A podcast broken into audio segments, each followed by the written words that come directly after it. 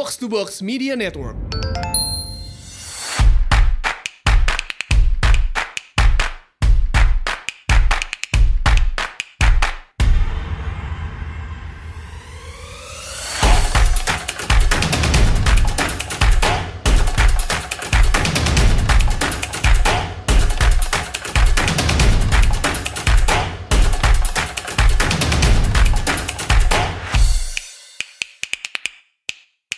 Selamat datang di Asumsi Bersuara dan kali ini gue kedatangan dua orang. Ada eh, Guntur Malarangeng, welcome Guntur to the podcast. Terima kasih Ray. Dan juga eh, back by popular demand, ada Edward Gani juga. Ini gue suka nggak percaya sama popular demand tuh dari mana? Banyak Percaya ya, aja, bro. netizen netizen yang kayak, aduh undang Edward Gani lagi dong gitu. Ah, gitu. Nah kali ini em, topik yang gue pengen bahas di di podcast kita kali ini nih itu salah satunya adalah tentang eh, mungkin lu bilang udah udah rada basi kali pemilu 2019 kemarin tapi ada satu hasil yang rada menggelitik menurut gue yaitu adalah showingnya si Golkar Hmm. karena em, Golkar itu kemarin bagus banget gitu dia top 3 ya dia di juara 3 di jumlah suara Hmm. juara 2 di jumlah kursi yang dia dapat itu ada ada hal lain lah kenapa bisa kayak gitu. Tapi intinya mereka showingnya bagus banget walaupun mereka eh, nggak ada yang ngira bakal bakal sebagus itu gitu kan. Nah gue ngundang eh, Guntur sama Gani nih. Mereka nih kemarin adalah orang-orang di balik eh, lembaga konsultan teknologinya Gokar eh, sorry relawan Gojo ya? Relawan Gojo tuh. Re- relawan Gojo tuh kayak underbaw underbawnya Gokar gitu atau gimana Relawan Gojo itu adalah em, badan ah, organisasi volunteer Mhm. yang berusaha untuk mendekatkan em, atau em, ya mendekatkan Golkar dengan Jokowi. Hmm, Jadi oke. kita eh, kepemimpinan Golkar waktu itu sadar bahwa ada kebutuhan untuk mendukung pemerintahan Jo koalisi pemerintahan Jokowi ke depannya sehingga terbentuklah Relawan Gojo. Oke, oke. Terus lu berdua ini di ILX Strategy namanya. Itu konsultan teknologinya mereka. Iya, jadi sebenarnya kita Emang mereka butuh konsultannya, Gol. Emang mereka butuh konsultan teknologi buat apa sih? Ini kan kayak lembaga relawan politik tapi maksudnya kayak why do you need tech in it? Revolusi 4.0, man. Ini bahasa lu Erlangga Hartanto bang. Lah, kan ketua kan- ketua par- ketua, Oke. ketua klien gue aja. Harus ada bahasa-bahasa yang Erlangga. gimana gimana? Emang emang yang lu yang lu lakuin apa sih? Jadi um, I like strategy ini adalah sebuah lem- eh, sebuah eh, perusahaan konsul konsultasi yang kita dirikan karena kita merasa bahwa ada eh, sesuatu yang eh, missing dari em, cara orang Indonesia berpolitik, cara partai politik dan aktor-aktor politik di Indonesia berpolitik selama ini. Em, kita selalu membicarakan membicarakan masalah industri eh, revolusi industri 4.0, revolusi 4.0 eh, di bidang apa eh, perbelanjaan, di bidang travel, di bidang industri segala macam, tapi belum pernah membicarakan revolusi masalah politik di bidang teknologi, eh, revolusi po- teknologi Di bidang, di bidang politik. politik. Kayak apa tuh? Kayak apa tuh? Jadi kalau kita berkaca ya sama perkembangan politik atau campaign di luar negeri, penggunaan teknologi itu sudah lazim. Tapi eh, selazim-lazimnya penggunaan teknologi, mungkin orang masih mikirnya apa? Kalau di Indonesia penggunaan teknologi itu lebih kayak bikin app kali ya, biar keren-kerenan. Bikin misalkan penggunaan teknologi buat bikin filmnya kali ya, lebih keren bikin digital. Cuman ternyata eh, waktu itu gue diajak sama Guntur juga untuk gabung di Alex ini adalah untuk ngelihat ada opportunity baru di mana ternyata teknologi dan science itu ternyata science dalam artian eh, academicians gitu itu bisa punya eh, equilibrium di mana untuk mendapatkan cara campaign yang ternyata bisa lebih efektif menurut kita waktu itu. Jadi sebenarnya uji coba juga sih dalam artian eh, ada nggak sih peluang-peluang di mana penggunaan teknologi yang udah existing mungkin kita nggak perlu bikin baru yang sudah existing di mana bisa membantu mungkin pelaksanaan campaign yang lebih efektif dan mungkin secara general bisa bantu demokrasi itu sendiri. Woi, woi, ini ini ini udah udah berat banget. Berat ya, berat. Udah banget. Nah, Sebelum ke situ, sebelum ke situ ya. em, hal yang menurut gue menarik banget. Kenapa gue bahas mau bahas ini sama kalian berdua? Ya. Adalah karena gue lihat gini, si eh, Golkar itu gak seharusnya dapat suara sebanyak itu menurut Golkar. Gak seharusnya. Gak seharusnya. Seharusnya. Kenapa? Karena ada beberapa hal nih. Satu, em, apa banyak skandal kan. Lu ada ada bukan lu sorry, maksud gue ada banyak skandal lah. Set- Setia Novanto udah paling jelas. Ya. Ketua Umum Golkar, Ketua DPR eh, di sepanjang 2015-2016 kita baca soal berita dia kabur dan lain-lain itu kan. Yap, yap, yap. Em, itu Golkar gitu. Ya. Terus em, apa Idrus Marham juga kena kasus. Maksudnya kayak orang-orang Golkar pada kena kasus semua. Ya. Terus juga gue lihat sih kayak eh, ketua umumnya juga i- ya gimana ya kalau dibanding sama ketua umum partai-partai lain kayak kurang Belum apa banyak ya? dikenal. Belum banyak dikenal bener. Terus juga Golkar nggak punya calon kan gitu dibanding kayak waktu 2014, 2004, 2009, 2014 mungkin mereka ada ada orang di di di presidential tickets gitu. Sementara sekarang enggak. Yep. Dan mereka kan kemarin juga pollingnya udah jelek banget. Tiba-tiba bisa hasilnya bagus nggak orang bertanya-tanya. Ya. Ada money politics kah? Ada apa? Itu itu juga makanya Ya. kan. Hmm. Ini tadi kan banyak banget persoalannya ya. Iya. Kayak nggak nggak make sense kalau gue nih sebagai misalkan gue dimintain tolong nih sama Guntur waktu dulu yang dibilang Iya. kan bantuin kan ini ada project ada apa menarik gitu untuk bagaimana kita bisa ngebantu eh, campaign salah satu partai politik besar. Hmm. Apa partai politiknya ini? Gue bilang kayak wah yang bener aja bos gitu. Kondisinya waktu itu kayak kita sudah tahu mungkin ada beberapa survei juga yang mengatakan bahwa Golkar itu sekitar 6% 7% ketika pada waktu itu ya, Iya. tahun lalu tuh. Quarter pertama 2018. Gara-gara yang tadi lu bilang semuanya ya kan. Quarter pertama 2018 tuh cuma 67 persen. 67 persen. 67%. Yang tadi lu bilang semua masalah-masalah tadi kan. Itu wajar tuh. Imbasnya. Itu menurut gue hal yang Wajar. seharusnya. Yang seharusnya. dan, dan itu jat- jatuh yang lumayan pesat Nah. dari berapa tuh 14 persenan Iya. ya Dari Tahun-tahun tahun sebelumnya. sebelumnya berapa? 15 persen ya? Apa 14 persen? segituan. Oke. Dan di situ kan berarti tantangannya kan Ray kan. Iya. Tantangannya gitu. Jadi waktu itu yang membuat kita driving force utamanya adalah merasa tertantang nih namanya Oke. anak muda kan. Oke. Oke, ada partai besar eh image-nya lagi jelek banget dan tadi lu juga udah bilang gimana caranya mereka bisa punya apa komunikasi yang baik untuk memperbaiki yang negatif-negatif tadi kan. Hmm. Nah makanya lah eh, waktu itu juga akhirnya kita oke kita kayaknya menarik nih proyek ini untuk dilakukan. Nah eh yang paling inti dari kampanye itu kan sebenarnya kan adalah bagaimana cara kita translate, mengkomunikasikan atau mencitrakan partai politik atau politisi itu kan untuk bisa dipilih gitu Hmm. kan. Nah itulah akhirnya eh, Guntur dan waktu itu ada teman-teman kita yang lain juga came out with the idea. Ya. Jadi memang ceritanya lumayan menarik dan menurut gua ini sulit direplikasi Hmm. karena ada beberapa elemen yang yang yang penting yang eh, membuat kepemimpinan Golkar merasa seperti mereka membutuhkan perubahan dan yang membu- yang mendorong kita untuk berusaha membawa elemen-elemen teknologi yang yang udah dipakai sama eh, politisi-politisi luar negeri ke dalam perpolitikan Indonesia. Bentar, bentar. Emang apa sih maksud dari tadi gue nah. jargon-jargon elemen teknologi pada politik. Apa sih maksudnya sebenarnya gue ngapain? Jadi simpel aja. Eh, intinya kita berusaha untuk mendongkrak em, elektabilitas Golkar dengan menggunakan em, platform perikla- periklanan dan platform sosial media yang udah ada. Jadi Oke. intinya kita s- kita mengutilisasi Facebook, Instagram, YouTube dan channel-channel itu se dengan cara yang paling efisien dan dengan dan dengan skala yang masif yang tidak pernah dilakukan oleh partai-partai di Indonesia sebelumnya. Gak pernah ya? Em, untuk skala yang kita bicarakan dengan Partai Golkar dan em, metode yang kita lakukan belum ada. Kalau di luar negeri, Re, eh, di Inggris misalkan ini sebagai background mungkin ya, kenapa kita tadi masuknya Guntur ke platform-platform sosial media?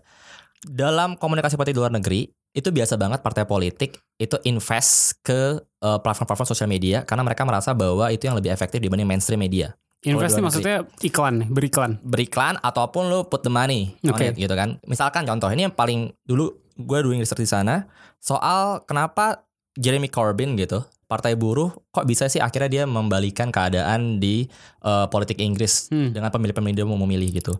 Sesimpel salah satu penjelasannya adalah ternyata investasi mereka dalam produk digital itu waktu pemilu sebelumnya adalah kalah dibanding konservatif. Mereka merasa bahwa nggak penting nama sosial media.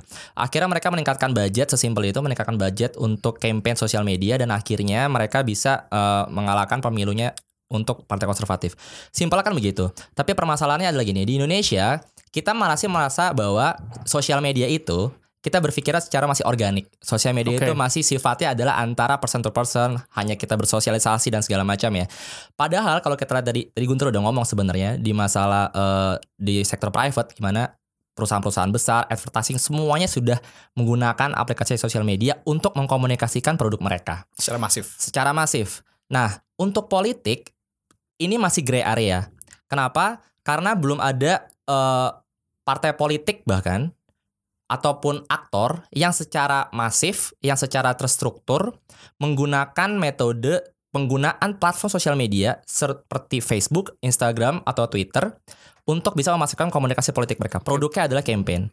Nah, perbedaannya itu apa sih dengan orang-orang udah banyak kok punya Facebook, orang-orang pada nge-tweet segala macam gitu kan. Yang menjadi perbedaannya adalah kita menggunakan yang disebut sebagai micro targeting itu. Kenapa? Karena orang-orang itu kita yang tahu adalah organik gitu. Lu nge-tweet ada followers lu yang denger dan segala macam gitu kan. Tapi kalau di sosial media dengan platform utilizing seperti Facebook ataupun Instagram ataupun mungkin YouTube, kita sebenarnya punya kekuatan di situ untuk bisa benar-benar menggunakan teknologi itu untuk masuk ke komunikasi-komunikasi produk politik itu. Bentar ini berarti kayak kalau di Amerika tuh kayak Cambridge Analytica gitu. Nah, yang kayak ini- taruh banyak iklan-iklan eh, politik ke orang-orang gitu. ini Micro nah, ini ini dulu yang jadi tantangan juga sih Iya. untuk benar-benar bisa bagaimana menjelaskan apa sih bedanya dengan Cambridge Analytica. Hmm. Nah, Cambridge Analytica itu adalah permasalahan utamanya apa sih? Di concern gitu loh. Nggak ada konsennya orang menggunakan uh, data pribadi. Dan kalau lu sebenarnya doing the business dengan secara apa mengikuti peraturan-peraturan yang ada, itu semua legal. Mhm. Dalam artian kenapa? Lu nggak bakal punya akses terhadap data pribadi, Ray. Iya. Kita nggak punya akses terhadap data pribadi. Tapi lu lihat sosial media ini sebagai platform layaknya TV deh. Iya. Layaknya TV. Harus gua ngomongin kenapa? Kenapa sih orang spending kayak miliaran rupiah di TV untuk iklan cuman kayak semenit dua menit itu kan untuk ditonton Ya. ditonton nah tapi kan sekarang perkembangan teknologi sudah menciptakan sosial media untuk itu juga untuk orang bisa mengkonsumsi konten-konten apa pun itu termasuk politik Ya. gitu tapi kita selama ini masih belum benar-benar menggunakan eh, teknologi sosial media ini dengan masif dengan dengan cara kita eh, strategi yang benar-benar terstruktur untuk benar-benar bisa membuat orang mendengar pesan-pesan politik. Nah, yang menjadi tantangan adalah Cambridge Analytica itu sudah membuat memframing eh, banyak banyak sekali orang-orang yang antipati pada politik menganggap bahwa penggunaan itu teknologi pasti eh, jelek Buruk. gitu loh, buruk Hmm. gitu loh, buruk. Permasalahannya satu, ada di Trump dan ada di konsen. Kenapa bagi gue ada di Trump? Karena persoalannya adalah komunikasi-komunikasi yang dianggap mainstream itu adalah hal yang negatif. Yang digunakan adalah campaign-campaign bau negatif misalkan untuk sebagian orang. Hmm. Tapi coba kita pikir, kenapa enggak penggunaan itu dilakukan dengan campaign-campaign yang positif? Hmm. Bisa nggak sih orang menggunakan teknologi dengan menggunakan uh, big data itu untuk bisa benar-benar memberikan sosialisasi politik yang positif? Yap. Sebagai akademisi, gue merasa bahwa itu adalah sebuah tantangan. Itu adalah sebuah apa namanya? Bukan tantangan apa kayak apa ya?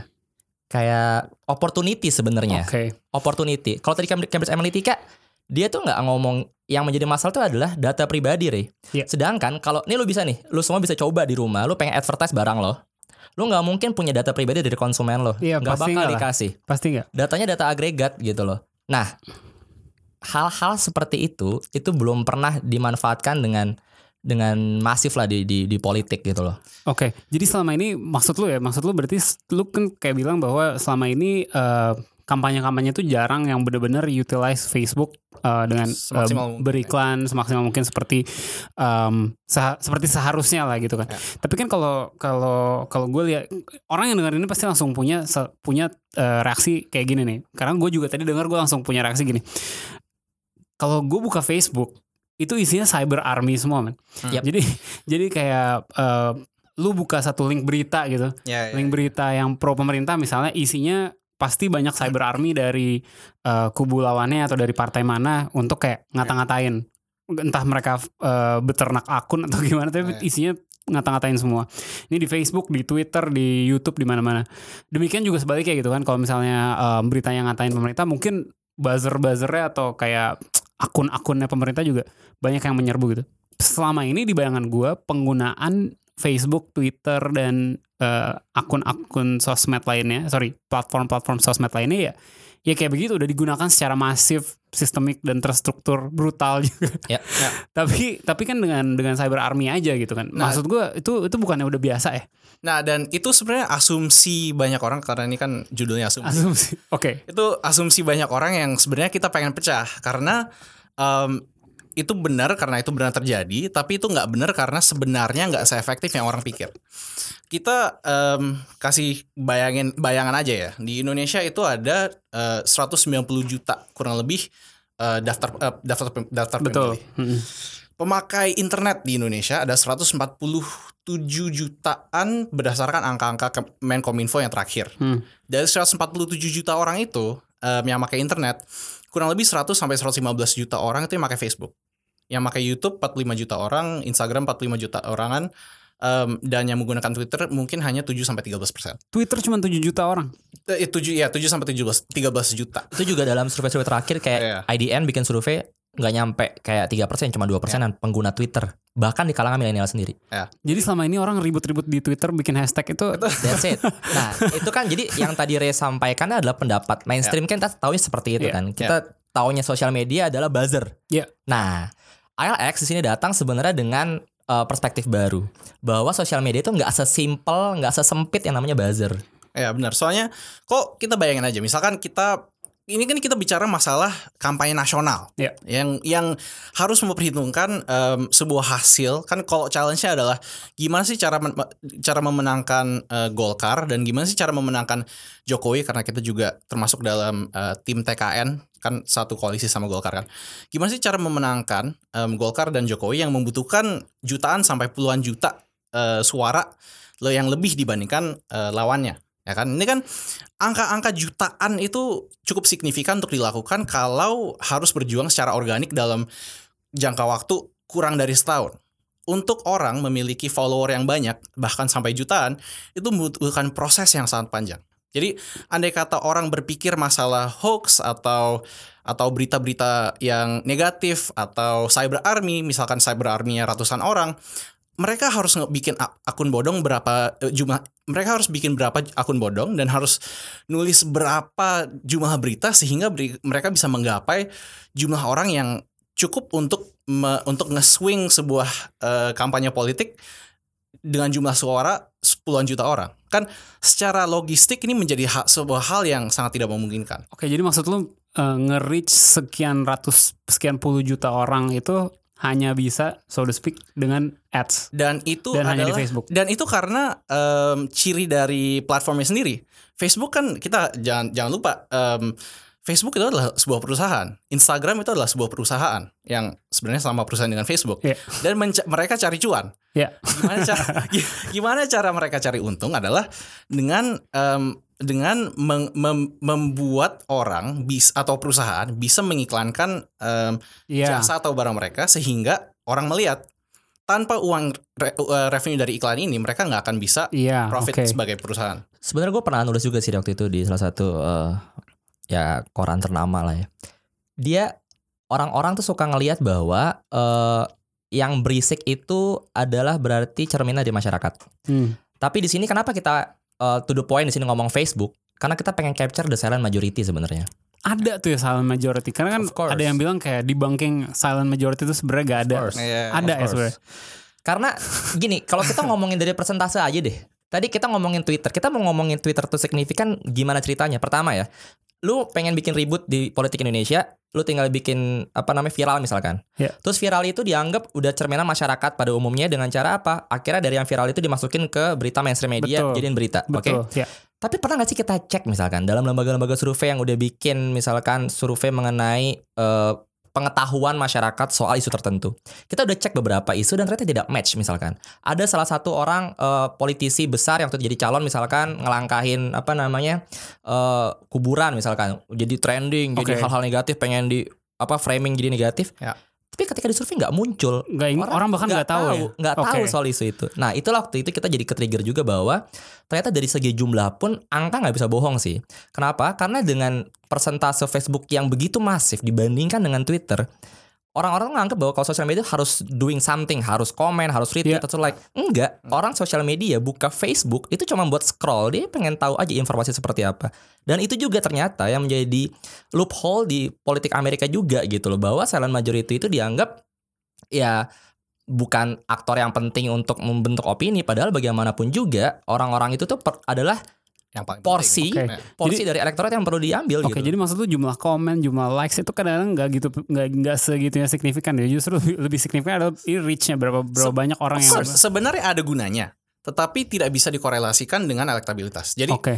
em, kalau kita bayangin eh, kurva normal, Ya. right? kurva normal yang bentuknya kayak lonceng itu, Ya.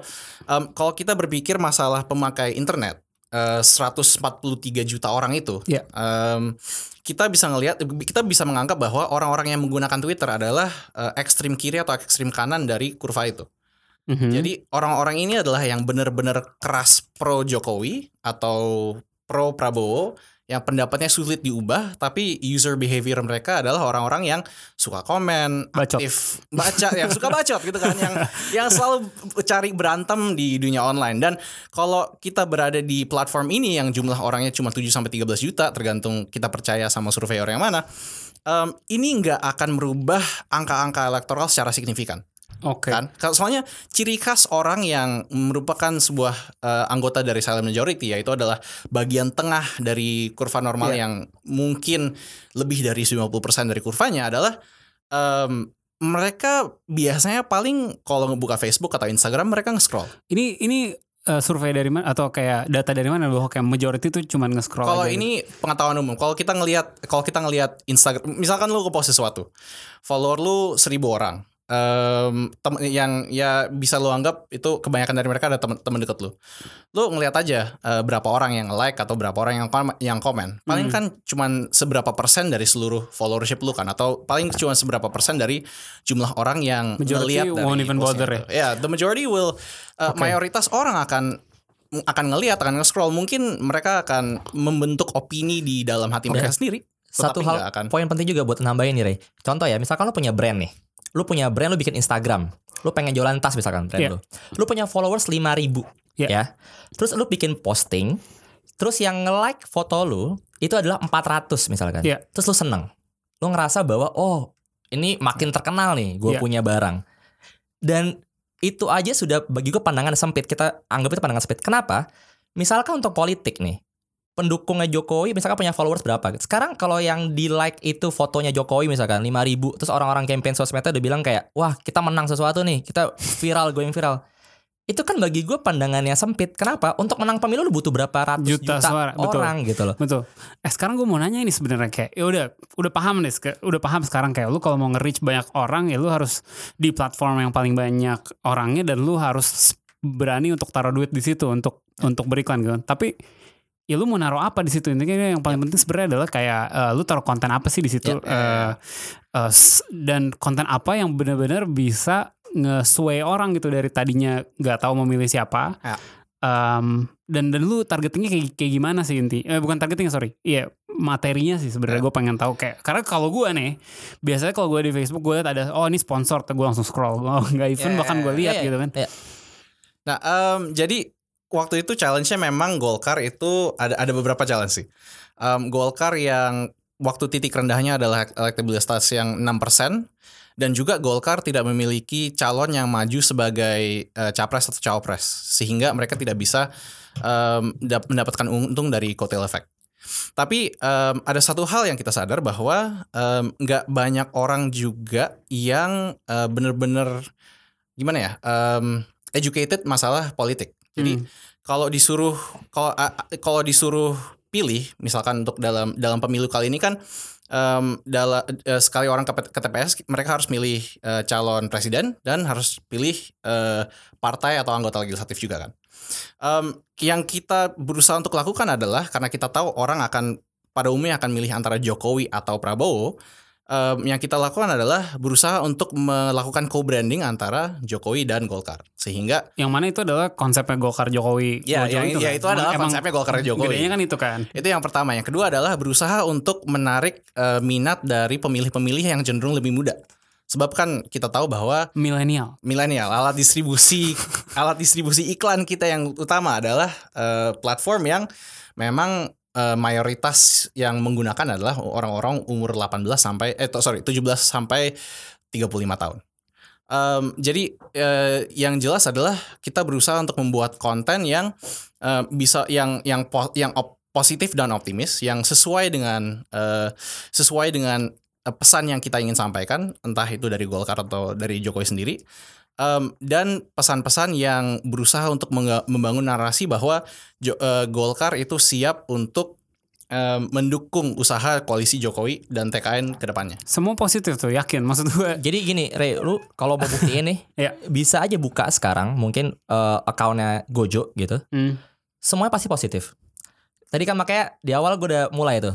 Dalam artian tantangan buat gue sendiri nih pribadi adalah mungkin gak ya lu menang campaign tapi dengan hal-hal yang positif gitu loh. Dengan di mana dinamika politik sekarang kan semuanya tentang negatif gitu loh. Bahkan orang bilang kan fear itu lebih gampang untuk di, betul. untuk maka di- maka untuk- gue sangat skeptikal dengan pertanyaan Betul. lu tadi kayak, Betul. masa sih? Betul betul.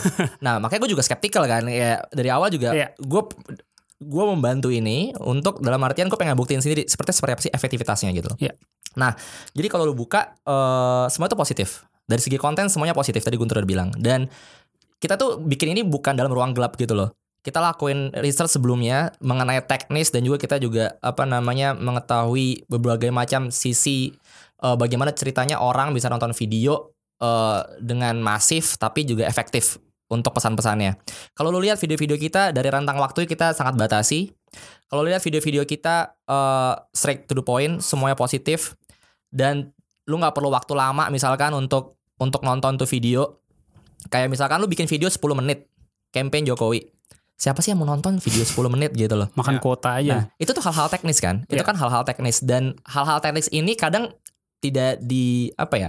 Tidak dipikirkan oleh mereka-mereka yang di kubu-kubu digital yang lain karena merasa bahwa yang penting kontennya bagus dan subjektivitas mereka sendiri mengatakan bahwa oke, kayaknya bagus nih, pasti orang nonton. Ya. Dapat berapa ribu orang seneng. Bedanya dengan kita adalah kita lihat datanya langsung. Dan benar-benar kita eh, perhitungkan, gue nggak tahu apakah itu etis kita kita ngomongkan di sini masalah Ya. itu. Cuman intinya adalah kalau lu lihat kita punya standarisasi di sana konten di mana orang semasif itu diberikan konten-konten positif dan tidak terlalu panjang co-branding dengan Jokowi dan eh, semasif itu digunakan di platform-platform yang silent majority Ya. di mana itu adalah Facebook dan sebenarnya juga Instagram gitu loh Hmm. kayak gitu Jadi proses proses singkatnya sih andai kata kita mau merencanain sebuah konten ya dan kita ta- pasang target. Em, cara kerjanya itu gini. Kita akan research dulu, kita bakal ngiklan di di mana. An- Entah itu berdasarkan provinsi, entah itu nasional, entah kita langsung bahkan ke eh, ke area geografis se- sempit langsung ke sebuah dapil yang khusus. Kita lihat dulu isu apa yang paling menarik, apakah itu listrik, apakah itu pekerjaan, apakah itu infrastruktur, dan kita cocokkan dengan em, dengan em, bentuk konten yang akan diterima di sana. Entah itu video yang sing- yang durasinya 25 detik, 15 detik, atau bahkan em, GIF yang nggak makan banyak kuota. Kan? GIF ya. GIF. Soalnya kan banyak banget orang Iya, iya, yang iya. yang bahkan nggak bisa download video kan yang, Iya, iya, yang iya. pakai Facebook Live. Nah, eh, di situ kita coba bikin target karena kalau kita lihat Facebook, walaupun kita nggak bisa ngelihat data pribadi, kita bisa ngelihat data agregat ada berapa pemakai di sebuah daerah geografis. Jadi misalkan kita mau ngiklan di Jawa, apa Kalimantan Timur, katakanlah, kita tahu bahwa em, ada populasi Facebook, pengguna Facebook di situ mungkin tiga setengah juta orang Iya. atau 5 juta orang. Jadi kita akan menargetkan semua 5 juta orang itu harus terekspos setidak- setidaknya sekali atau du- dua kali dengan em, apa pun konten yang kita buat. Oke. Nah, tapi ya yang yang gue masih masih masih nggak yakin nih dari tadi dari tadi obrolan ini yang yang gue masih nggak yakin adalah gini. Oke, ternyata Golkar banyak uh, spend a lot of resources on digital campaign gitu. Hmm. Tapi pertanyaannya apakah itu yang benar-benar menjadi faktor penting dalam hal mereka bisa naikin suaranya segede itu banget karena karena kayak em, nggak tahu ya gue kok nggak yakin aja. Masa ses- sesimpel lu taruh FB ads terus dari tadi suara lu 6% 7% bisa tiba-tiba jadi Iya. 15% maksud gue eh, apa enggak sebenarnya justru yang eh, faktor utamanya adalah karena ya lu kalau lihat di jalan banyak banget caleg-caleg Golkar gede banget bagusnya di Ja- mana-mana. Terus kayak apa eh, ya mungkin nggak bisa menyalahkan juga kalau ada orang yang berpikir ya paling Golkar duitnya banyak Eh. mungkin di hari H ada sesuatu Jadi- atau apa gitu maksud gue orang pasti nggak mungkin lah semudah itu gue percaya kayak ah, ini pasti gara-gara lu taruh duit di Facebook apalagi gue nggak merasa pernah melihat men iklan-iklan Ya. itu Jadi em, sebenarnya ada ada eh, beberapa hal beberapa beberapa faktor emang. Em, salah satunya adalah memang bahwa eh, kader-kader Golkar yang sempat kita eh, yang kerja sama sama kita sama yang em, sama semua pengurus Golkar itu em, passionate banget tentang pemilu ini. Mereka kerjanya bagus. em, mereka rajin berkampanye offline em, dan mereka juga rajin berbicara dengan eh, konstituen-konstituen mereka. Jadi ada usaha memang ada usaha yang sangat keras dari Gol- Golkarnya sendiri untuk melakukan kampanye off- offline. Jadi kan untuk sebuah kampanye politik berhasil kan ada dua hal yang harus yang harus dilakukan. Kampanye offline atau serangan darat yang bagus banget yang dibantu oleh serangan udara. Nah, di kampa di pemilu kali ini em, ada suatu hal yang menarik yaitu adalah eh, partai politik nggak bisa beriklan melalui televisi. Gak boleh berikan melalui televisi Nggak boleh oh sampai berapa hari sebelum sampai- itu ya Sampai Hamin 21 atau Hamin 14. oh cuma dua minggu doang berarti boleh kampanye di Iya, TV iya. Kampanye TV ya itu adalah mungkin total dari serangan udara sebuah partai politik. Iya. Itu hanya bisa dilakukan de- dengan dalam kurun waktu yang sangat singkat, yang sangat dekat Iya, uh, di- iya. uh, dengan hari pemilu. Em, jadi itu membuat eh, satu-satunya cara untuk Golkar melakukan kampanye komunikasi masif melalui em, melalui kampanye yang tidak langsung terjun ke lapangan adalah dengan strategi sosial media. Yang kedua adalah bahwa em, kita memang dengan khusus melatih tim-tim caleg Golkar em, untuk melakukan kampanye kampanye sosial media mereka sendiri. Jadi bayangin aja ada ka- kampanye sosmednya itu ada beberapa lapis. Hmm. Lapis pertama adalah kampanye nasional di mana em, iklan-iklannya iklan-iklan yang kita keluarkan adalah iklan-iklan yang sangat general yang bisa diterima oleh seluruh masyarakat. Eh, lapisan kedua adalah em, kampanye provinsial yaitu adalah kampanye yang eh, memajukan tokoh-tokoh provinsial atau mungkin isu-isu yang lebih kuat di satu provinsi tapi bukan di provinsi yang, lain. Dan yang ketiga adalah layer dapil per dapil Hmm. di mana em, caleg-caleg Golkar dan DPP Golkar eh, pusat juga menjalankan menjalankan eh, kampanye di dapil mereka masing-masing. Oke, jadi maksud lu ini bukanlah yang yang satu-satunya atau apa, tapi semua revolve around around si strategi digital tuh gitu. Maksud lu gitu? kita nggak mau terjebak untuk mm, gini loh, Re. Orang tuh suka semuanya sih menurut gue. Ketika Hmm. ngomongin politik langsung tanya pengen jawaban tunggal gitu. Oke. gua gua nggak mau nih apa namanya kita Ya. terjebak dalam jawaban yang tunggal. Ya. Gua juga juga dalam kapasitas mengatakan apa yang udah kita lakukan gitu kan. Tapi satu hal yang menarik adalah eh, jadi setelah ini selesai eh, gua eh bukan iseng sih memang tugas juga Tugas. ngederive sem- apa ngederive ngambil Mengambil data. semua data-data yang existing di soal di Facebook dan juga eh, apa yang sudah kita lakukan selama kurang lebih satu tahun se- sebelumnya gitu di Facebook dan juga data-data pemilu terakhir. Gua ambil semua datanya, gua gua modeling di di software gua dan hasilnya menarik menurut gua. Satu hal yang evidence satu-satunya yang menurut gue bisa support eh, argumen-argumen tadi adalah bahwa dalam tempat-tempat di mana kita melakukan targeting sosial media di atas rata-rata suara Golkar pun semuanya itu di daerah tersebut kecuali Jakarta Oke. berada di atas 4%. 4%. Mhm, Maksudnya gimana tuh? Di mana 4% di atas rata-rata. Ya. Oke. Berarti ada mau nggak mau ada sebuah relasi positif antara seberapa masif kita melakukan targeting sosial media dengan suara positif Golkar. Mhm. Dengan suara di atas rata-rata dan juga boosting di atas rata-rata. Jadi intinya ada Gua- ada ya. Ya, gue mau ngomong bahwa tadi Gunter udah bilang ada masalah online, ada masalah offline. Kalau ngomongin digital, kita nggak punya hal yang lain karena juga nge- di TV nggak boleh, ya kan? Kalau soal uh, offline kita nggak punya kapasitas untuk ngomongin itu, oke? Tapi kalau di online kita punya kapasitas untuk ngomong itu. Tapi permasalahannya adalah satu, bahkan dalam ilmu-ilmu politik, komunikasi politik, semua studi-studi politik ada satu hal yang kita suka lupa kalau kita ngomongin efektivitas komunikasi politik dari media. Misalkan kalau TV, kita tuh self selective. Lu milih satu, salah satu stasiun televisi itu sudah merepresentasikan pilihan politik lo. Ya. Jadi orang nggak bisa bilang bahwa TV ini mempengaruhi pilihan politik seseorang. Nggak bisa, Oke? iya, Nggak bisa. Hmm. Tapi loophole ini bisa tertambal di sosial media dengan micro targeting. Kenapa? Karena algoritma itu akan langsung mencari se- sendiri gitu loh. Di mana platform itu hanya menjadi rumahnya aja. Hmm. Jadi kita makanya yang ditarget dari targeting ini adalah silent majority tadi gitu loh. Kalau lu nggak dapet targeting ads ya berarti ya lu tidak sesimpel algoritmanya nggak suka sama lo. Sesimpel itu. gue gitu bukan loh. silent majority, gue bacot soalnya. Bukan silent majority maksud dalam artian lu bukan part of Oke. silent majority Oke. yang dianggap algoritma itu bisa mendapatkan uh, konten tersebut. Sesimpel itu aja dan sebenarnya kan itu adalah lu mesti lihat bahwa ada research di sebelumnya gitu dan ada teknologi di mana algoritma itu gitu. Kita cuma berusaha bersahabat di sana untuk bagaimana membantu ada nggak sih efektivitas antara penggunaan platform yang udah existing itu dengan hasil pemilu. Dan nggak ada orang satupun yang bisa ngejawab di ballot itu dia milih karena apa betul, gitu loh. betul, betul. Nggak ada. Tapi itu nggak bisa kita kontrol kan. Yang bisa kita kontrol adalah apa yang kita lakukan dan itu yang kita lakukan. Iya. Tapi gue masih ada satu hal yang menggelitik sih sebenarnya kayak ini kan kesannya sederhana banget maksudnya. Hmm. Uh, Facebook marketing tuh udah ada dari dari beberapa tahun lah gitu. Semua Ya. semua perusahaan udah ngelakuin ini lah. Kayak lu Hmm. sebut startup apa pun udah pasti banyak Ya. iklannya segala macam.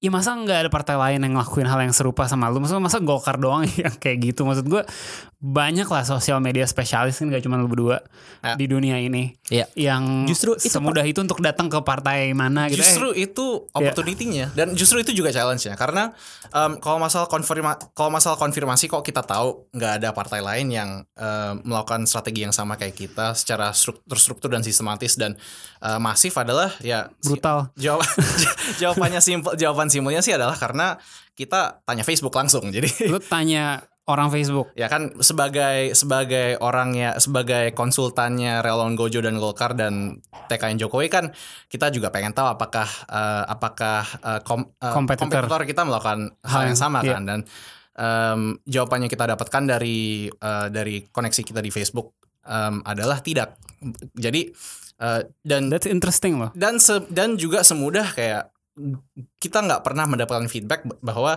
ada sebuah partai politik atau aktor politik yang secara sistemat, secara sistematis beri, mengiklankan diri di dengan dengan cara yang kita gunakan. Kalau gue lebih kayak justru gue juga pertanyaan sama kayak lu Ray gitu loh. Kenapa orang nggak nggak masuk ke sana? Ini kan lo Itu hanging menarik. fruit banget gitu maksud Menurut- gua, kok bisa nggak?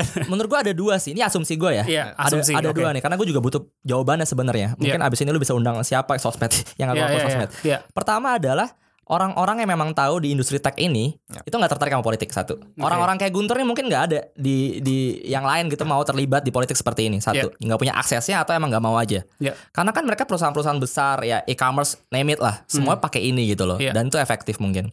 Dan yang kedua adalah eh perspektif soal sosial media yang tadi di awal gue bilang perspektif soal sosial medianya juga masih salah gitu loh bahwa dianggap politik yang berisik itu adalah yang paling efektif Iya, karena mereka pada bayar politik buzzer. buzzer, Iya. iya. kan politik apa namanya Twitter itu yang paling efektif Iya. jadi sesimpel bahwa literasi sosmednya pun ternyata untuk Terbatas. konteks strategi itu juga belum ada Dikira lu dengan bikin uh, trending topic gitu kan. betul Ya, ya. betul Padahal ternyata tadi cuma Iya, 7 juta that's orang. it. Jadi menurut lu emang emang partai-partai lain lebih terlalu fokus di Twitter yang, yang Karena kita- kalau gua ngobrol ya, ini kalau gua ngobrol sama teman-teman Iya, gua iya. gitu kan, gua juga diem-diem aja nih baru gara-gara lu undang makanya gua mau ngomong Iya. sejujur ini gitu. Karena kalau gua tanya, iya gua pakai sosial media apa? Iya, gua bayar influencer satu, Iya. Ya, gua bayar buzzer dua. Terus apa lagi? Yaudah. Terus kan yang namanya lagi persaingan ya, masa gua Iya, iya. karena kita udah enak aja nih. Ini kalau mau dibilang nih kita gila juga ngomongin strategi tapi bodo amat gitu. Iya. Karena pemilu udah selesai. Nggak ada gitu, Ray. Nggak ada yang bener-bener tahu. Kalau kita ngomong sama orang agensi, mungkin mereka ada satu dua yang paham, tapi gue juga nggak yakin sih ada ada ada banyak yang yang mau benar-benar utilize ini di politik gitu loh. Jadi sesimpel menurut gue ada benar-benar jurang yang pemisah antara orang-orang kreatif benar-benar di industri kreatif untuk advertising misalnya atau industri tech gitu dengan industri politik.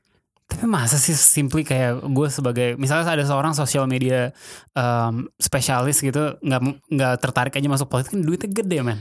Jadi again ini- sekali lagi ini kan ini ini Kan adalah kita kembali ke poin satu tadi maksud gue nggak ada akses Iya. Nggak ada- oh dia mau ke mana gitu ya? ini ini bisa terjadi karena ada confluence beberapa hal yang unik dan dan kebetulan. Iya, Kebetulan kebetul satu kebetulan banget bahwa Golkar memiliki eh, ketua umum yang baru Oke. Erlangga dan em, kebetulan bahwa waktu gue kuliah S1 anak dia anak cowok dia paling tua si Vindra adalah sahabat gue.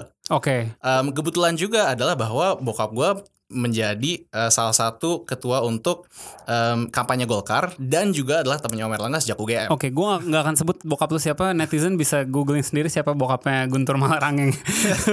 jadi em, jadi ini memberikan ini memberikan gue dan Gani dan ILX Strategy Ya. sebu- sesuatu hal yang tidak dimiliki oleh orang lainnya itu adalah akses. Iya. right?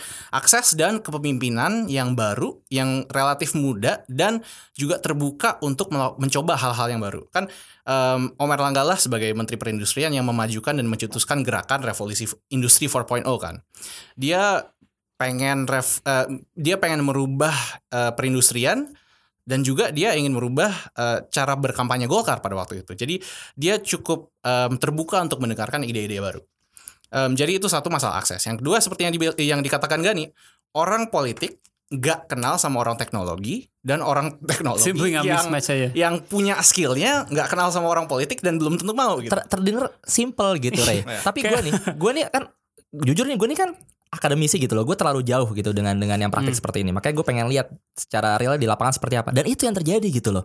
Bahwa memang ada jurang pemisah yang begitu jauh antara orang-orang yang emang paham teknologi, perkembangan seperti apa, teknis seperti apa dengan orang-orang politik. Makanya kalau kita nggak heran kalau politik kita tuh sama sekali apa ya Belum berubah banyak. belum berubah banyak dalam segi campaign, dalam segi penggunaan akses teknologi segala macam tuh nggak nggak ada sih. Masih Oke. ada kan tadi lu tanya masalah masalah apa serangan fajar Iya, atau iya. money politics kan asumsi kita terhadap polit- perpolitikan Indonesia adalah bahwa ini adalah mayoritas dari apa yang dilakukan dan mungkin benar bahwa eh, bahwa eh, banyak eh, orang yang berkampanye masih melakukan itu. Tetapi kan tanpa kita memperkenalkan ide-ide baru atau cara berkampanye baru yang berbasis ilmiah dan berbasis data kan nggak akan berubah dan kita dan kita sebagai orang anak anak-anak muda yang sebenarnya lebih fasih teknologi dibandingkan politik ya kecuali Gani mungkin Em, soalnya background kita beda-beda kan Iya. Em, ini kita melihat sebagai kesempatan untuk berusaha merubah eh, budaya politik Indonesia menjadi lebih maju Oke oke. Nah, kan ini terakhir nih gue pertanyaan kita udah 40 menit udah kelamaan. Tapi pertanyaan pertanyaan terakhir gue adalah eh kan ini abis abis lu ngomong di podcast ini nih ceritanya partai-partai lain pada dengerin terus kayak wah shit harusnya gue di kalau ada acara kayak gini-ginian lagi gue strateginya gue ikutin deh yang kemarin lu bilang sini. Apa untungnya buat lu sih? Ngasih tahu ini kayak maksud gue kayak kenapa lu buka-bukaan gitu. Kayak em, padahal kan masih bisa lu pakai lagi mungkin nanti di di kalau ada pilkada atau apa ya sebenarnya eh, simple banget sih. Yang pertama ya kita udah sukses. Kayak Jadi kayak buat apa lagi? buat, buat apa lagi kita simpen rahasianya kan? Iya. Um, dan yang kedua adalah eh, ada tiga sih. Ya kita udah sukses. Um, dalam mungkin pemilu berikutnya lima tahun berikutnya gue yakin banget bakal ada teknologi baru yang muncul yang harus dipelajari lagi. Kayak kampanye setelah kampanye kali ini akan jauh lebih akan jauh berubah Um, gue percaya banget Ini terakhir yang simple low hanging fruit ini, ya. ini terakhir yang simple low hanging fruit. Ber- Berarti kita eh, begitu kita membuka eh, sebuah em, strategi seperti ini dan begitu ada orang yang niat juga untuk menjalankannya, gue yakin em, gue yakin em, eh, advantage yang bisa didapatkan em, mulai bisa nyebar ke orang lain. Tapi kan itu berarti kita bermain peran dalam merubah eh, cara orang berkampanye dan cara orang berpolitik ke depannya. Hmm. Ya kan itulah sebuah hal positif dan sebenarnya itu yang kita ingin lakukan dari awal. Kita bukannya walaupun gue ada ikatan dengan em, Partai Golkar melalui bokap gue, tapi gue sebenarnya gue gue sendiri sebenarnya ada seorang eh, yang lebih tertarik ke bidang teknologinya dibanding politik. Oke. Gue melakukan ini karena gue ingin memba gue ingin membawa dan gue rasa tim kita yang lain juga merasa hal yang sama. Kita ingin em, membawa dampak positif kepada perpolitikan India, eh, perpolitik perpolitikan India. Indonesia, Ya budaya elah. politik Indonesia, em, yang yang setidaknya bisa membawa em, bagaimana cara anak muda dan bagaimana eh, teknologi bisa membantu gitu loh. Jadi em, ya sesimpel itu sih sebenarnya. Oke. Oke. Um, that's it from me sih actually dan thank you banget nih uh, Guntur sama Gani uh, udah mau datang Thank you, ke thank you, thank you, thank you. Asumsi Bersuara seperti biasa jangan lupa uh, follow uh, Asumsiko, follow Box to Box ID, follow at, at Gani. Lo ada ya. ada akun yang mau dipromosikan? Eh, gue titip promosiin akunnya partner gue, namanya Jonathan N. Yap. Jadi at Jonathan N. Eh Jonathan N ini seleb tweet kan ya? Kayak gue pernah denger deh gue. Iya jadi jadi emang emang Oh dia nih dia nih Alex Alex Consulting juga. Emang tim kita tuh beda-beda banget backgroundnya. Satu-satunya orang yang yang fasih politik tuh Gani. Sisanya adalah gua, orang teknologi, Jonathan, orang apa ya? Lu bisa bilang Konten, seleb tweet, influencer. Iya iya iya, gue gue udah, tahu lama sih Jonathan ini. Dia tim kalian juga. Dia berarti? tim kita ju- justru dia dia adalah partner gua. Jadi partnernya ada Oke. tiga. Gua sendiri, Jonathan N, Jill Bobby, orang teknologi juga, em, dan Edward Gani, dua orang lagi Cliff Peleng dan Hansen Salim itu sama sekali nggak ada hubungan dengan politik. I see. Oke, jadi follow Jonathan N juga. Follow Jonathan N. Oke, em, sampai jumpa lagi di Asumsi Bersuara eh, minggu depan hari Thank you Selasa. thank you. Jangan lupa eh, follow kita terus. Ciao.